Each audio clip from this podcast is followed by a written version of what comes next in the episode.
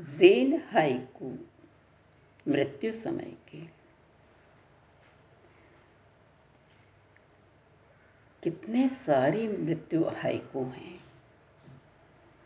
शायद आप सुनते सुनते तंग भी आ गए हों। पर पढ़ने में मज़ा भी आता है। एक चित्र सा सामने खड़ा हो जाता है। कितने ये सब शास्त्र और गुरु और सब कुछ व्यर्थ है है ना? ये जैन बताता है। मरण समय भी ये याद रहेगा। जिन्होंने अपना पूरा जीवन इन चीज़ों पे ढाल लिया है तो एक संत कहते हैं ये हैं मेरे अंतिम शब्द। गिरते गिरते सब फेंक रहा पर्वत चोटी पर। हिला सारा जग ऐसे कि सिद्धांत जैन का नष्ट किया। क्योंकि जो कुछ मैंने सीखा था, वो सब मैं यहीं डाल के जा रहा हूँ, फेंक के जा रहा हूँ। केवल डालने मतलब फेंक ही रहा हूँ कि ये सब काम का नहीं। जब मैं साथ ही नहीं ले जा रहा। सब ठीक है, जान लिया, पर अपने को देखा तभी जाना ना। तो लिखावा जैसे व्यर्थ है तो मेरा ये लिखावा भी व्यर्थ ही होगा।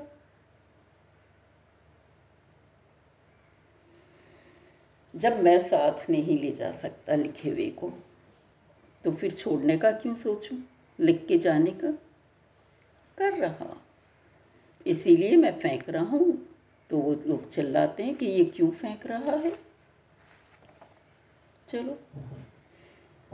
जाते हुए छोड़ ना जाऊँ, शब्द अटपटे पीछे। इसीलिए लिखे पहले से, अब मृत्यु समय शांत हूँ मैं। भाई जेन या कोई भी दर्शन यही बतलाता है कि बिल्कुल शांत जाओ। तो अगर मैं मृत्यु के समय में सोचने बैठूँगा कि अब मैं क्या लिखूं, कैसे लिख पाऊँगा, शांत कैसे रह पाऊँगा तो मैंने पहले से ही लिख दिया है। क्योंकि मृत्यु के समय में तो एकदम से नहीं लिखा जाएगा। ठीक है, ज़रा पहले से ही लिख दिया, क्योंकि जाने वाला तो हूँ वो उस समय अलर्ट रह पाऊँगा, जो रहना है। ठंड की गहनता, समझ योग्य ना, सागर दहाड़ता। बोलता है, अरे भाई, सागर भी दहाड़ के बड़ी बड़ी लहरें उठ रही हैं। वो मेरे को यही कह रहा है कि ये सब कुछ लिख के कैसे समझाओगे? कोई और समझा ही नहीं सकता। सबको स्वयं अनुभव करना होगा। तो क्यों लिखते हो? ये सागर मुझे याद दिला रहा है। जब जागे तभी सवेरा। शर्मनाक जग कर्म मेरे, लोग भूल जाएँगे। अब है यात्रा बासंती। कर्म फल अब नहीं रहेंगे। मैंने कुछ भी कर्म किए होंगे। गलत शर्मनाक वो सब भी हट गए। कैसे हटे? क्योंकि उसके बाद मैं जब करता नहीं रहा, ये समझ आ गई, मैं करता नहीं हूँ, सब अपने आप हो रहा है। तो अब लोग उसको याद नहीं रखेंगे, मेरी पिछली बातें याद रखेंगे, क्योंकि क्षणिक होती है याददाश्त जनता की। बन साक्षी, बनूँगा साक्षी जब मृत्यु का, इसीलिए साक्षी बना हूँ मैं। अब जैसे डोजेन एक गुरु हुए जेन की। उनको पिछले जन्मों से ही जैसे कि काफ़ी होश में जी रहे थे तो उनका जन्म भी होश से ही हुआ होगा, क्योंकि जो वो चार साल के थे, तभी चीनी भाषा में, जापान के थे, और चीनी भाषा की कविताएँ समझने लगे थे। और उनके पिताजी की जल्दी डेथ हो गई, सात बरस के हुए तब माँ की भी डेथ हो गई। लेकिन उस समय तो वो बुद्ध के चीनी में अनुवादित किए हुए शास्त्रों का अनुवाद कर रहे थे। सात बरस की आयु में माँ की मृत्यु हो गई। और मृत्यु चाहे अपनी हो या दूसरों की, एक होश जगा देती है। अगर हम उस वर्तमान के क्षण में रहें। और उस बालक को, सात बरस के बालक को होश आया। मैं ये क्या कर रहा हूँ? भाष्य लिख रहा हूँ, अरे, शास्त्र बेकार हैं। इन शास्त्रों से क्या होगा? मेरे को जीवित गुरु चाहिए। जिसको देख के मैं अनुभव कर सकूँ और उन्होंने जितना भी अभी तक अनुवाद के, अनुवाद किया था, सब फाड़ के फेंक दिया। और सन्यासी की तरह घर से निकल गई, क्योंकि अब कोई बंधन नहीं रहा माँ बाप नहीं रहे। दर दर घूमते रहे गुरु के लिए, बहुत घूमे बहुत सन्यासियों के साथ रहे। और उसके बाद शायद दस बरस बाद उन्हें सन्यास की दीक्षा मिली। और जो गुरु उनके लायक था, जैसे कि बताया, जैन में गुरु स्वयं अपने शिष्य को और गुरुओं के पास भेज देता है। यदि वो उससे कुछ नहीं सीख पाया है, वो समझ जाता है कि इसकी प्रकृति अलग है। इसके जैसे ही ज़रा स्वभाव वाला मिलेगा, तभी ये कुछ सीख पाएगा। तो वो खुद ही उन्हें दूसरे दूसरे गुरु के पास भेज देते हैं। तो गुरुओं को बदलते बदलते और दस बरस लगी, तब उसे अपने सही गुरु मिल गए। तो जब जागे तभी सवेरा। और उसके बाद में पीछे का तो रहा ही नहीं जाता है, कुछ भी नहीं रहता है। काला कौआ क्या मुझे पुकारे? धुंधल के की दुनिया से इस कौरे भरी सुबह में। वैसे जेन में कोयल जब बोलती है अकेली, तब वो चिन्ह माना जाता है कि मृत्यु की खबर दे रही है। और एक काला कौआ बोल रहा है कोहरी भरी सुबह है, वो क्यों बुला रहा है मुझे? तो देखिए, हँसी मज़ाक मृत्यु समय में भी नहीं हटती। वो सोच रहा है, वो कहने लगी, मन में इसी भाव से भर के बोला कि वो मुझे पुकार रहा है कि अब शव जले, मेरा तो कुछ प्रकाश फैले।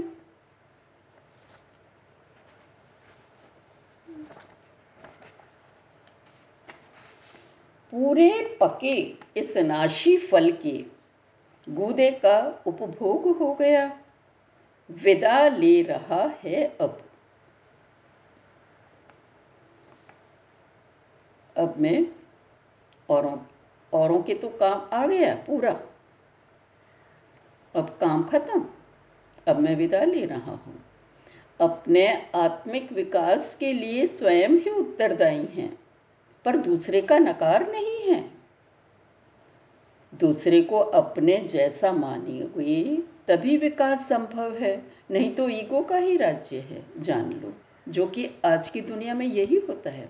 बताते हैं, हमारे लिए हमारे लिए, बस अपने लिए करो। अपने लिए तो तुम अपने लिए करोगे, पर दूसरों के काम आना। मैंने तो जान लिया, मैं क्या हूँ? पर वर्तमान में रहोगे तो दूसरे की ज़रूरत दिखेगी, दूसरे के प्रति करुणा रहेगी। तो बस, सबका भला करते हुए निकलते चलोगे, और तभी विदाई का उत्सव। मैं जो कल मेज़बान था, आज बना मेहमान अब तक मैं मेज़बान था औरों का सब कुछ देख रहा था, ध्यान रख रहा था। आज तो मैं मेहमान बन के जा रहा मेहमान बन गया।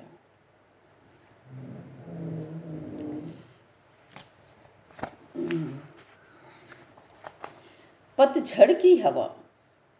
प्रतिज्ञा थी, सर्वात्मा के उत्थान की। शांत हूँ मैं। पतझड़ की हवा चल रही है। अब मुझे भी बोली जाएगी। और मैं क्या सोच रहा था? ये सोच रहा था ज़िंदगी में सबका उत्थान करूँगा गुरु बन के। अरे, सब अपने आप ही तो करेंगे। अब मैं शांत हूँ, अब मेरे को कोई ऐसी कामना नहीं रही कि मैं सबको राह दिखाऊँ। जान लिया, राह व्यक्तिगत होती है। प्रतिज्ञा, कामना सभी व्यर्थ है। दूसरे के ना ना कुछ न समझें। अलग होते हुए भी समकक्ष समझें कि वो भी कर ही लेंगी। इतना विश्वास रखें।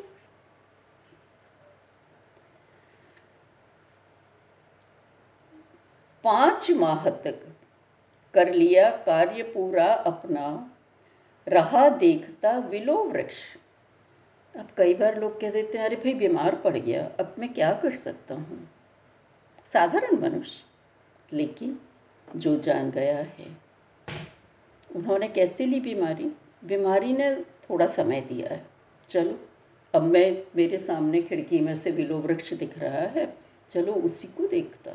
मैंने पूरा उपयोग कर लिया पाँच महीने तक। बीमारी के बाद मैं पाँच महीने बचा। पर देखते देखते सारा स्पष्ट हो गया।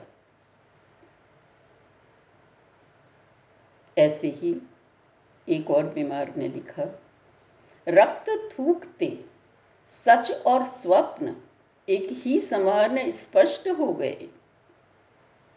पूरी ज़िंदगी नहीं हो पाए होंगे तो भी उस बीमारी में सब स्पष्ट कर दिया। रक्त थूकने में ही हो गया सब कुछ। अलग अलग दिख गए, क्या है स्वप्न और क्या है सत्य? फिर जानने को बचा ही क्या है? और मैं खुद ही देखता हूँ, स्वयं को खुद ही स्पष्ट देख सकते हैं। अंदर, बाहर, और वही देखते देखते सब राह मिल गई बुलाया जाऊँगा जब मैं। कह दूँगा, अलविदा, अपने घर को। जो बसा चंद्र के नीचे ही। बिना बुलाए तो किसी के घर जाना सभ्यता नहीं है। जब बुलाया जाऊँगा खुशी खुशी चला जाऊँगा। यही ऊपर ही तो है उसका घर। लेकिन ऐसा नहीं है। कई जेन के फॉलोअर्स ने आत्महत्या भी की है।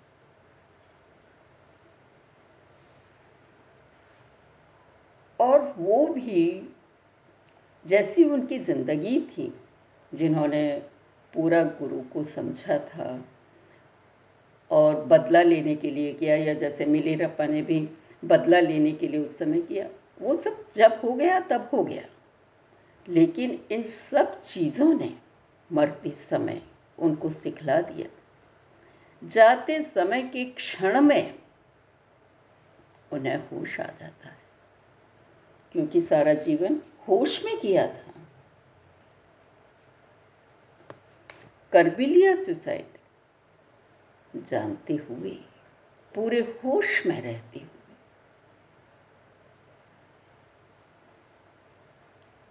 नहीं सीख पाए थे, और ये तो मालूम ही है कि पुनर्जन्म होना है।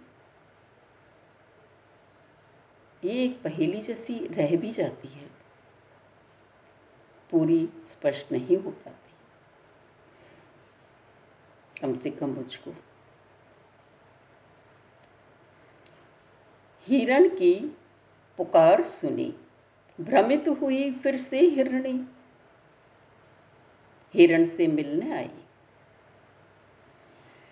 जब शिकारी शिकार करता है, तब एक बनाई हुई आवाज़ या रिकॉर्ड की हुई हिरण की आवाज़। रिकॉर्ड कर लेता है, फिर वो सुनाता है तो हिरनी भ्रमित हो जाती है। कि अरे कोई हिरण पुकार रहा है मिलने के लिए, और वो चली जाती है और फंस जाती है। तो सत्य और भ्रम में फ़र्क भी तो अंतर्दृष्टि से ही आएगा। और इतनी बार हम भ्रमित हो जाते हैं, शायद सुसाइड करने वाले भी। भ्रम होके फंस गए। और जैन संत ये काम करते रहते हैं। इन्होंने तो ये एक्यूपंक्चरिस्ट भी थे, केक भी बेचते थे।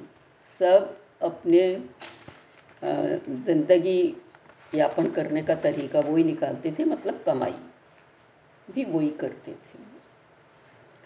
द्वार खोल दो, तूफ़ान पतझड़ी बड़ी दूर से आया है। रविंद्रनाथ ने भी एक कविता लिखी है इसी तरह से, कि वो जब दूर मृत्यु आएगी तो मैं उसे खाली हाथों नहीं लौटाऊँगा। ये भी यही बोल रहे हैं, भाई द्वार खोल कर दो, मैं उसे खाली हाथों नहीं लौटाऊँगा। मृत्यु का स्वागत करूँगा, अतिथि बन के आया है।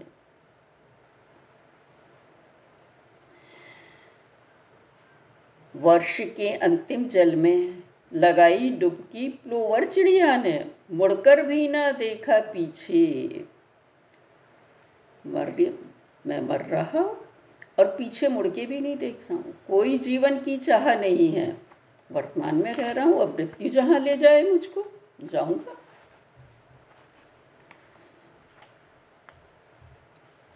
कुछ भी ना हो जाना है परिवर्तन होने का। मिलन है अर्थ विदा का, पथ है यही स्वर्ग का। अब बोलने के लिए शब्द कुछ बोलना पड़ता है इसलिए स्वर्ग का भी लगा दिया। पर परिवर्तन ही जग का नियम है और वो ही हो। जब हम कुछ भी नहीं हो जाते हैं, उसी में सार है। अब हम मृत्यु में कुछ भी नहीं हो रहे, रहेंगे। इस समय। इस दुनिया के लिए नहीं रहेंगे, पर मिलन है अर्थ विदा का। कहीं और चले जाएँगे, कहीं और से मिलना होगा, स्वर्ग में भले होगा, कहीं और होगा।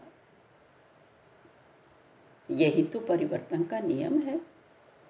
तो उन्होंने ये नहीं सोचा कि कहाँ जाऊँगा, नरक में जाऊँगा, कि वहाँ कहाँ जाऊँ। हर समय जाने की अगर सोची भी तो स्वर्ग का नाम लिया कि जहाँ खुशियाँ हैं।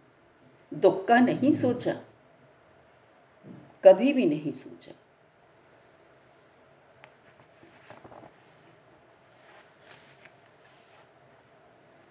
फूलों के बादल, बिन जाने गिर जाती, ये पूरब है या पश्चिम? ये आगे ही स्पष्ट कर दिया कि अरे भाई, हम ये क्यों सोचें, पश्चिम में स्वर्ग में ही जाएँगे या भले पूरब में जाएँ, कहीं भी जाएँ। क्या बादल सोच के गिरते कि मैं पश्चिम में ही गिरूं और यहाँ नहीं जाऊँ? ये भी इच्छा नहीं रही है कहीं भी बरसे बादल, मेरे को सब स्वीकार है।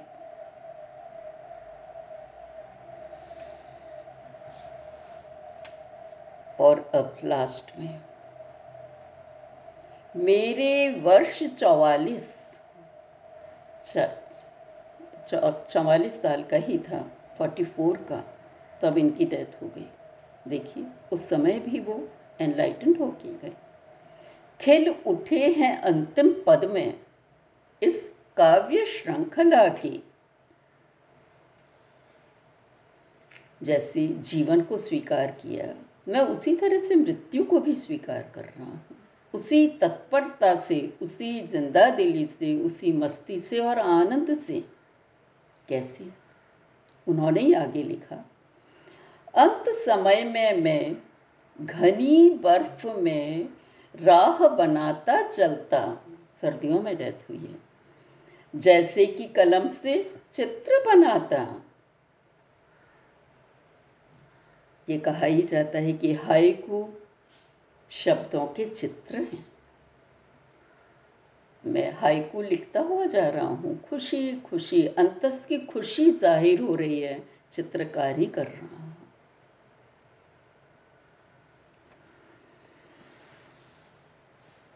मैंने ये कुछ चुने हैं। चुने थे। मृत्यु की कविताओं में से बहुत हैं बहुत हैं। बहुत हैं जैन के फॉलोअर्स बहुत उनकी लिखे हुए शब्द हैं। पर आखिर कितने? मरण पे हम कितने सुनेंगे? वही बात है कि जब जगना होता है, होश आना है, एक ही शब्द से आ जाता है। वही शब्द हमने ज़िंदगी में बहुत बार सुने होंगे, हमने स्वयं ने और औरों ने सुन भी। पर कब वो लगेगा हमारे अंतस को, ये नहीं मालूम रहता। उसी के लिए अलर्ट रहना पड़ता है।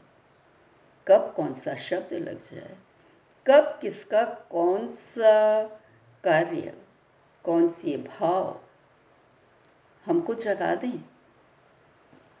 बस इतना ही।